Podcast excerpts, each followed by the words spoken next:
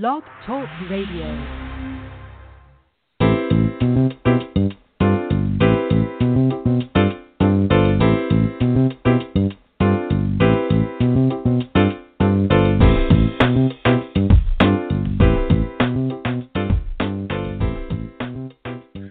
Welcome to the Perkins Platform.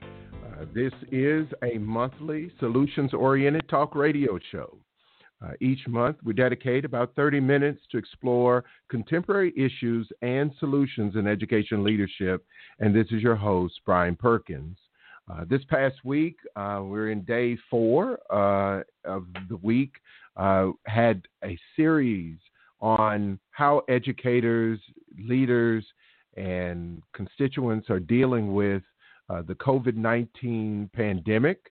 Uh, today is no different in this uh, special series. Today we have uh, two very special guests with us um, who are experts in the area of leadership for special needs populations in education. And so today's show focuses on um, how educators are planning and implementing programs for special needs populations during this COVID 19 pandemic uh, crisis. Um, I uh, thought this would be an excellent topic for our show because I think, you know, it goes without saying that, um, and we've talked about this earlier in the week, that um, educators had very little time to gather their things and, and do much planning at all for what would be a, uh, a virtual online learning uh, expectation. And that said, there have been there is there's a range of needs uh, that is required uh, to be met um, uh, during the course of a school day, and that doesn't necessarily uh, mean that being online is the best way to meet a lot of our students' needs. And so, my two guests here, I have uh, Felicia, who's joining us from Washington, D.C., and Akua, who's uh, joining us from um, New Orleans. Uh, welcome to both of you. Thank you. Thanks for having us. Thank you. Thank Yeah. Thanks for having and, And I, uh, I'm glad to that you've agreed to come on and talk to us and and give us an idea. I guess what I'd like to do is start with just uh, and either of you can jump right in. I'd like to hear a little bit from you about um, exactly when when this happened and and students and teachers and leaders were told go home and we're going to implement this online. What were your initial thoughts, given that your responsibility, uh, both of you, to uh, to look after the needs of special needs populations? What were your thoughts when you heard this? So I guess I can start. I think um, I, my my immediate thought was definitely related to um, how it is that this is going to happen in a in a very unique situation, um, given that I work in a in a juvenile detention center. Um, I thought about how it is that we're going to really differentiate and and give the students what it is that they need. Um, it was a very hectic time, just um, trying to gather everything and get everything together, and then try to come up with another daily schedule that was outside of what we had initially planned for. Um, but the special, the students with special needs um, were definitely on my mind, and specifically some who have some different um, disabilities that are that are even more challenging than maybe um, some other ones may be. So we definitely thought a lot about what we could do from the work perspective, but I did not initially give as much thought to what we do for direct instruction, but now that we've had this week to kind of see how the instruction is going, I think we've come up with a pretty um, solid plan. Mm-hmm. Before we talk about the um, the plans, uh, Akua, why don't you tell us what what happened with you? What were you thinking when when you heard the news? Yes, so since um, I work with um, teachers and leaders all across the city in New Orleans, the first thing I thought was how, with all of the charter schools, how are we going to provide special education services in in a city where we are decentralized? And so it's just thinking about um, how do we coordinate with NOLA Public Schools and with the charters to make sure that everybody is on the same page around um, what legal um, things that they need to do. So the very first thing I we did as an organization was reach out to fellows and to um, make sure that they had everything that they need and to help them with their distance learning plans. And but one thing that we just noticed was that the schools who were already implementing UDL strategies, it was an easier transition for them to go to distance learning. And schools who had not were really struggling. So just to jump right in and try to help them um, coordinate with parents and families um, so that parents won't feel stressed and overwhelmed, especially with students with low incidence here in the city. So, you know, that was just the first thing that, um, you know, we did. Sure. Well, I'm going to tell you, um, when when I thought about this, certainly, you know, day two or three, uh, because I, I I do consider a lot what's happening in education, and then this this uh, crisis occurred. Uh, but about day two or three, I started thinking about, quite honestly, um, how how is it even possible to meet the needs of probably more than half of the students that might have IEPs or otherwise. Because I know um, now I, I'm not a teacher and not a school leader, but I've I've worked a lot with with with teachers and and and, stu- and school leaders, and uh, when I've gone into classrooms where there are some special ed students, um, I've I've been told that well here's one student and and in the same classroom this student has a full time aide. And then here's another student who's pulled out for X or Y and yet a third student. And sometimes in the same classroom there there's this uh, dynamic um, because we we are um, providing the best educational um, experience that we can with the le- in the least restrictive restrictive environment. Then I thought about, well, wait, if I'm if I'm a teacher, um, and now suddenly I went from having aides in the classroom with certain students to in fr- in a webinar type format where I have suddenly on my screen I have 20, let's just say best case scenario, I have 22 students in front of me. In some schools, the classrooms are much larger than that, but let's just say 20 students uh, in front of me, and just one of them happens to be a special needs student. Um, how do you manage that? Uh, in and what are you what are you telling your teachers?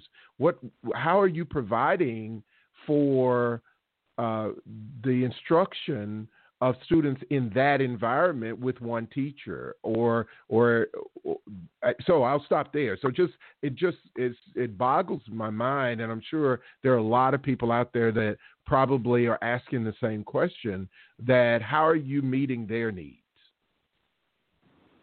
So um, I know many many schools took one week to recoup and gather themselves to figure out their distance learning plan and so this week is like the first week of implementation here in New Orleans, but using Zoom has helped a lot because you know you can do breakout rooms in Zoom, and so you have your regular classroom with your teachers, and it's one-to-one tech. And so using Google Classroom, you already have the assignments that are um, already modified or the accommodations provided for the student.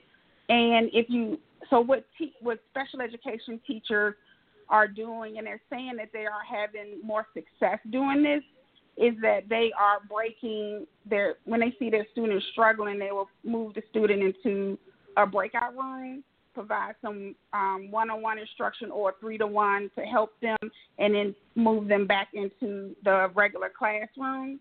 And another thing that you know, small group pullout has just been over virtual learning, and a lot of their you know intervention programs or what they were working with them on does have a blended piece. And so you can have your instruction and the student can do the blended piece on their own if they're able and then the teacher can track that data. And most of the schools here have been providing text to um, students who who did not have a computer or uh, mobile hotspots or connecting them with our local cable company who's providing free internet access for a month during this time for low income families. So that has been helpful for students with high incidence. For students with low incidence, it's just like what I suggested to them was to create a, a document that you can have with parents so they can understand like exactly what services they were going to be provided. Um, like speech um, is online, telehealth medicine here has um, stepped up in providing um, mental health services online. You know, OT and PT, like recording videos or working with the parents during that time, is just has just really helped a lot. Is it perfect? Absolutely not. But you know, they are able to provide some type of consistency in services to kids. And so mm-hmm. um, that's what we've been trying to help schools do. Mhm. Okay. All right. That's that's uh, sounds really interesting. I'm going to circle back to you. I I uh, Felicia, I know you are in a a juvenile um, center um, where yeah. where students um, are also uh, taking courses and and engaging. Uh, tell us about your that environment. What's being done in in in special ed there, but also uh, just in general in that kind of environment are students being uh, being serviced. Right. Um, I think um, a lot of um, what was um, just said was similar to what we've been doing. Unfortunately, uh, being in a juvenile detention center, we do not have, um, even though we're generally a one to one setting, um, we don't have the technology for the students in that way just for safety and security purposes. There are some things that they just can't access without um, school staff being there. Um, and I think it's really important to note that, to your point, this happened very quickly. Um, this is also our first week of doing it. Last week we took the week to kind of prepare and have some webinars and some trainings on how to use Zoom, and and we're transitioning to using Zoom and Google Classroom next week. Um, just since from what we've seen for the last few days, um, is that it's not going to be perfect, and it will. It, it, you can't replace um, what is happening on a daily basis in a regular, comprehensive, functioning school with virtual learning. It's just not mm-hmm. it's not possible. Um, sure. it's definitely not possible in a juvenile detention center. So what we did was all of the students have you know essentially work packets and the teachers have times in which they teach throughout the day so that the students are getting direct instruction from their teachers um, through Zoom and the teachers are able to talk to them and students are able to talk back to the teachers and they're working on things that are um, skill based um, without introducing a lot of new subjects because um, right now that's really difficult to do. What mm-hmm. we're looking to do next is we're looking to establish office hours for our special education teachers and our special education teachers function as case managers as well they will have time where they'll just be working with small groups of students um, that are pulled out of the regular classroom.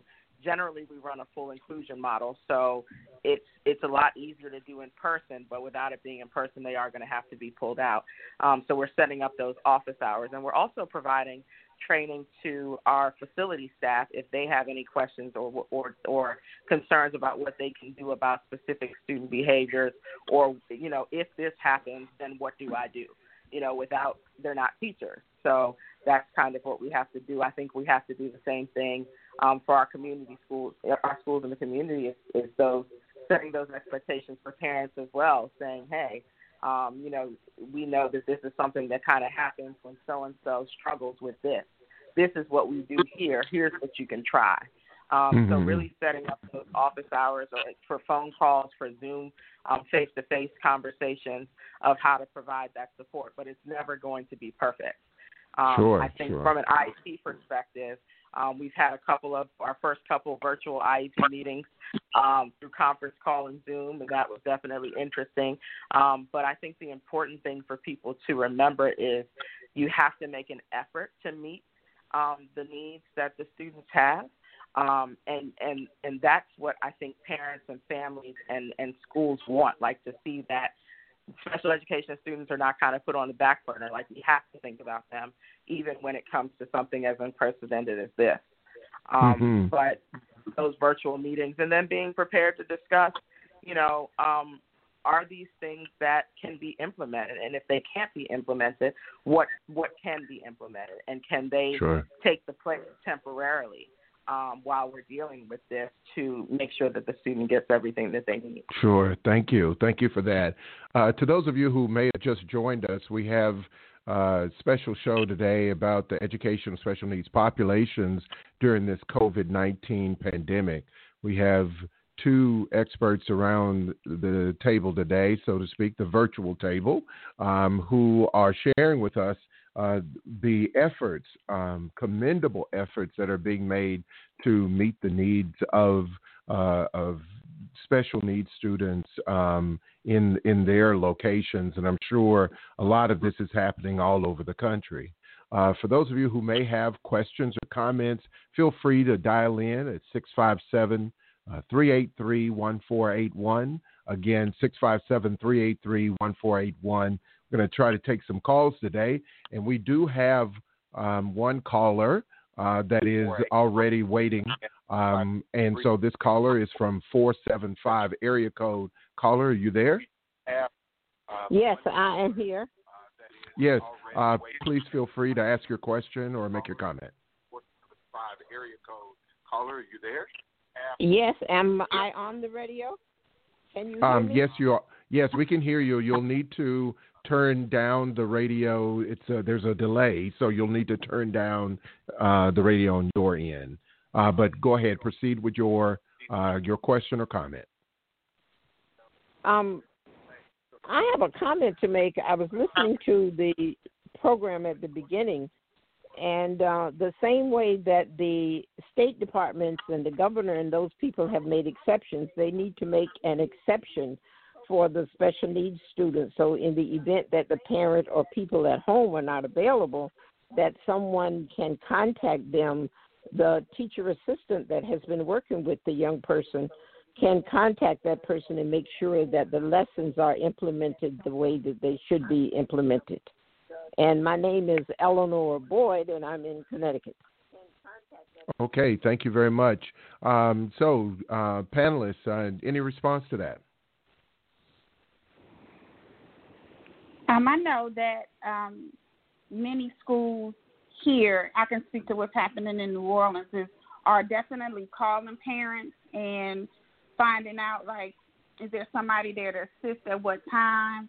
If they have other children that they have to attend to, and maybe not at that particular time they're recording lessons for them, and just like um, you're saying, we're putting a, putting forth a good faith um, effort to ensuring that you know services and education is being continued. And so i think the thing is just like making sure that you have an open line of communication with parents or or guardian who is at home with the student and understanding like exactly what they're going to be receiving what time um, they're going to receive that. Because you know especially for younger kids it's the adult at home that's going to help them stay on schedule and making sure that they're logging into the different um, e-learning platforms that are out there to, to speak with their teachers at certain times. But all states have been given, you know, flexibility guidance during this time, and that um, from from the USDOE for um, services with special needs kids. Mhm. Mhm. Yeah, well, think you the know, same for, for what's going on in DC. I'm sorry. Go ahead, John. Oh no, go right ahead. Go ahead. Yeah, I think the same for what's happening in DC is that um, it's definitely the expectation of teachers to reach out to parents and families as much as possible. In my particular setting, that's not necessarily the case, but I can speak to what's going on in our community schools, and um, that's definitely a plan to reach out to parents and help them. And I think the the really important thing is just, to your point, flexibility um, and and grace, right? Like giving, making sure that parents and families understand that we know that you're not trained to do this, right? We're not expecting mm-hmm. it to be mm-hmm. perfect, but here are some things that you can do that will help you get through this time, and here are, here's how we can support you. Um, mm-hmm. But it's it's definitely a time to be flexible and to keep all of those variables in mind that parents and families are struggling um, with a lot of things right now, um, and just making sure that parents are taking care of themselves, asking how they're sure. doing. So when teachers sure. are calling to, to do the lesson, just checking in with the young person as well as checking in with the parents and saying, "Hey, what can I do? Um, you know, do you just need to vent and talk?" And I know that that's outside of the scope of our work, but right now the scope of our work has shifted quite a bit, just like theirs has. So it's really important just to be flexible and provide great and, and, and allow for some grace right now. Well, thank you for that. That that's certainly good advice, and I'm I'm really happy to hear that um, at least um, among those of you who are are responsible for uh, overseeing a large number of of students and the care uh, through their teachers by reassuring the teachers to do the best job they can. And uh, because I know I've talked to quite a few teachers who are feeling stressed um, because in some cases uh, teachers feel that they need to do uh, the same thing that they're doing in their classrooms. I think we have to understand that we're these are difficult circumstances. Um, it was unanticipated.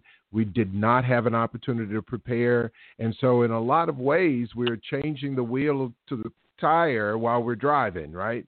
And and so there there's only so much you can do, and I think your advice for grace and and flexibility is is well um, advised.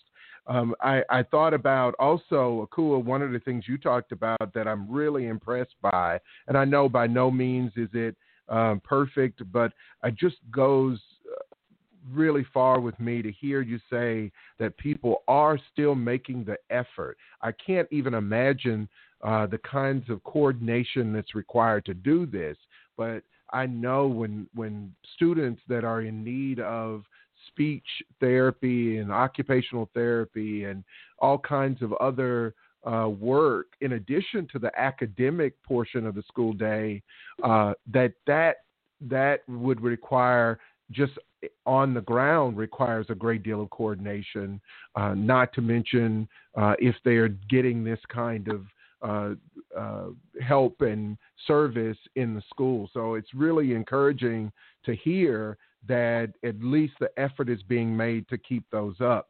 Uh, one of the questions I had also though is because you know one day we're going to go back and I'm I am I, I told a group of my students yesterday I am um, irrationally um, optimistic uh, and hopeful about where we're going to go from here. Uh, but one day, I believe that we're going to be back in our classrooms, back in our schools, and I wonder about the this time period. How is how will it impact us?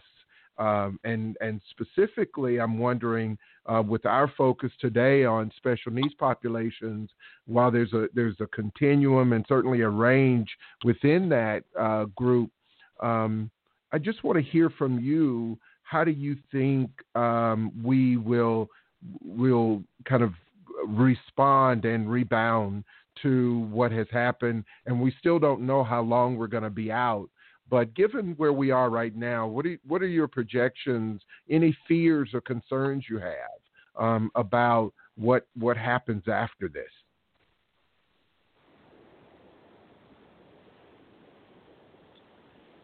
Um, the the only um, I don't think things will ever like go back to the same. I think that we definitely need to think about like how we're educating kids because, like I said before, the schools who are still with the traditional pencil and paper had a harder time uh, tr- um, going over into virtual learning, and so we really do think we we need to think about how we are educating students and implementing technology, especially like students with low incidence around you know low tech and high tech communication devices and and how they interact and, and engage in academic tasks in school. But I do think one of my fears is like the longer that we are out and the you know the flexibility thing is that you know we, they already tried to roll back IDEA in that first um, Senate bill, but it didn't make it. It's just to make sure that our IDEA is be, is, is is protected in that we're Mhm. just not like saying yes, it's flexible. And you know what? Can it just Mhm. remain flexible? And that you know our kids' rights are not rolled back from this. Mm-hmm. Um, you did, we definitely are in unprecedented times, and we definitely, like you said, we have to have grace. And parents are so understanding um, about what's going on, and just being able to express like you know how nervous they are about this time. But what I do not want is when we go back and um, we're we're still looking at things being flexible because I don't want their rights to get rolled back. And just also, I'm worried about the regression of some kids. Like this is not like it is in school, especially students with um, severe um, disabilities. And you know, when you're in a, a self-contained classroom and you have auto supports and services that cannot happen virtually, is you know the level of regression that's going to have happen with some of our students, and how what plans are we thinking about now to put in place to ensure that you know we can try to catch them up. Thank you, thank you for that. And and Felicia, what about um, where you are? What what are you? What are any of your concerns and and thoughts? Right. I think that um, this has definitely been one of those things where you know we now know the importance of um, using technology in all settings, and in my setting, it's very difficult. But I, what this has brought up is the the advocacy piece for advocating for young people who are incarcerated to have access to technology, and for us as educators to be able to teach them how to use technology appropriately. Um, I think that everything that happens is kind of an opportunity, and I think that this is an opportunity for us to see, you know, one how we respond to adversity, um, how our young people respond to adversity, um, and how we prepare them for whatever happens next. I've seen a lot of things where, you know, this group of young people, they were definitely coming up during a lot of things and this is this is one of those things that we don't know if it could happen again, but now we know how to prepare for it. Um, Mhm. and, and that's critically important. I think my concerns are similar um, to um, what what what was just shared is that I definitely worry about the regression of some of my some of my um, young people. I worry about the regression of all young people, and I definitely worry about um, how people come out of this unscathed, if you will, right? Like Mhm. our parents want to be more understanding and more and, and more concerned with what's going on. Are schools going to be communicating better with parents? Because at any given moment, we may have to rely on each other in a way that we haven't before. Um, so it's really important to continue to establish those relationships, and the importance of building those relationships is critical. Um, I worry about, um, you know, not only um, for students with disabilities, but uh, for all of our potential graduates, right? Like I worry that, you know, yes, that flexibility is there, but are we really, are they prepared to leave us in June to go to college if they haven't been in school for X amount of time? Um, I worry about about what the future holds for them by missing this critical time of instruction. Um, Mhm.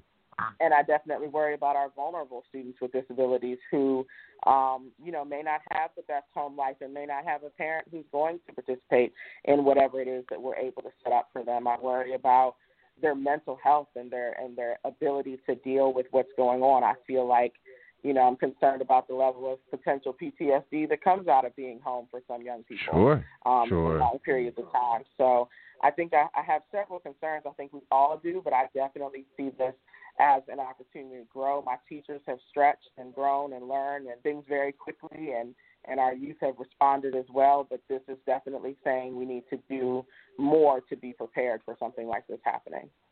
Thank you. Thank you very much. We have time for one uh, one more caller. Uh, um, we have a caller uh, at 713 area code. Caller, are you there? Yes, I'm here. Yes, so please, uh, with your comment or question. Hi, my name is Lanny. Uh, I'm calling you guys from Houston, Texas. I just wanted to add a comment in um, regarding your last question, and I think that this is this could be classified as a great awakening. I think I agree with what others have shared, but I say that that it's a great awakening in the sense that this this incident has exposed a huge discrepancy that we have in, in, in our education system where we we we have technology advances, we have online education, but we've primarily centered it around kids that are more advanced, or we've considered it or limited to supplemental resources. Well, we we do have homebound services that traditionally were face-to-face special education teachers being uh, sent out to the specific homes of kids, but uh, we had yet to transcend that into the possibility of that being extended online. So I think we now have realized that our special need kids were not being extended online services to the best of our abilities, and it, it's an awakening. Um, it, it's in some regards, I think it's embarrassing, but I think um, nonetheless, as educators, what we what we would probably do is, you know, buckle our seatbelts and put on our big pants and just kind of move forward with what do we need to do to ensure that we are not exposed in this way ever again. So I think I like to say it's a great awakening. So yeah. Thank you. Thank you for your comments. Uh, any response to our caller?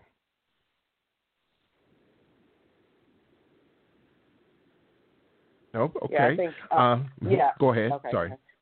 No, I was just saying. I think that, that he made some very good points about um, the importance of leveraging technology to all students and leveraging how to use that technology. Um, you know, it's almost like this is going to be how we need to practice doing these things, right? So if we, if anything like this happens again, what will we do? I think that as educators, we will definitely, you know, step up. Um, but this also exposes a lot of things from top down that need to change as well. But he did make some good points about um, it not transcending to uh, youth with disabilities and providing those services virtually.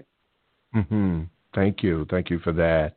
Um, well, I just want to take um, this last moment. We ran over just a little bit, but I, I want to thank both of you for being with us. Very insightful, uh, painting a picture uh, for us. And I'm sure all of the educators we have uh, teachers and leaders and school board members and uh, community leaders, all that listen in. I'm sure you gave them a lot to think about. I know for me, uh, this was very important to me for us to get some sense of what's happening. I know there are a lot of people out there concerned about what happens. Um, Akua, to your point, um, I think we need to be vigilant in how we pay attention going forward to uh, what happens from a policy and legal perspective, um, because I think you're right that sometimes people exploit these opportunities to take away gains that have been made uh, in certain areas. And so we want to be careful not to let that happen. So thank you, both of you, for being with us today.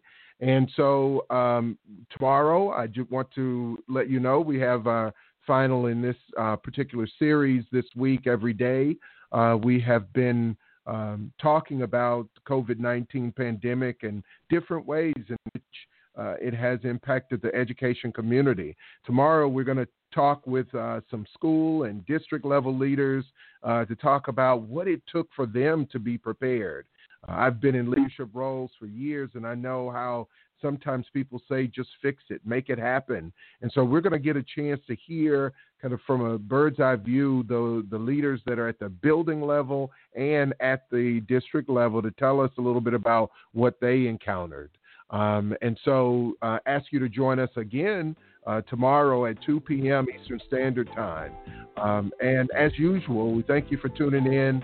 And to all the listeners out there, go well, stay well.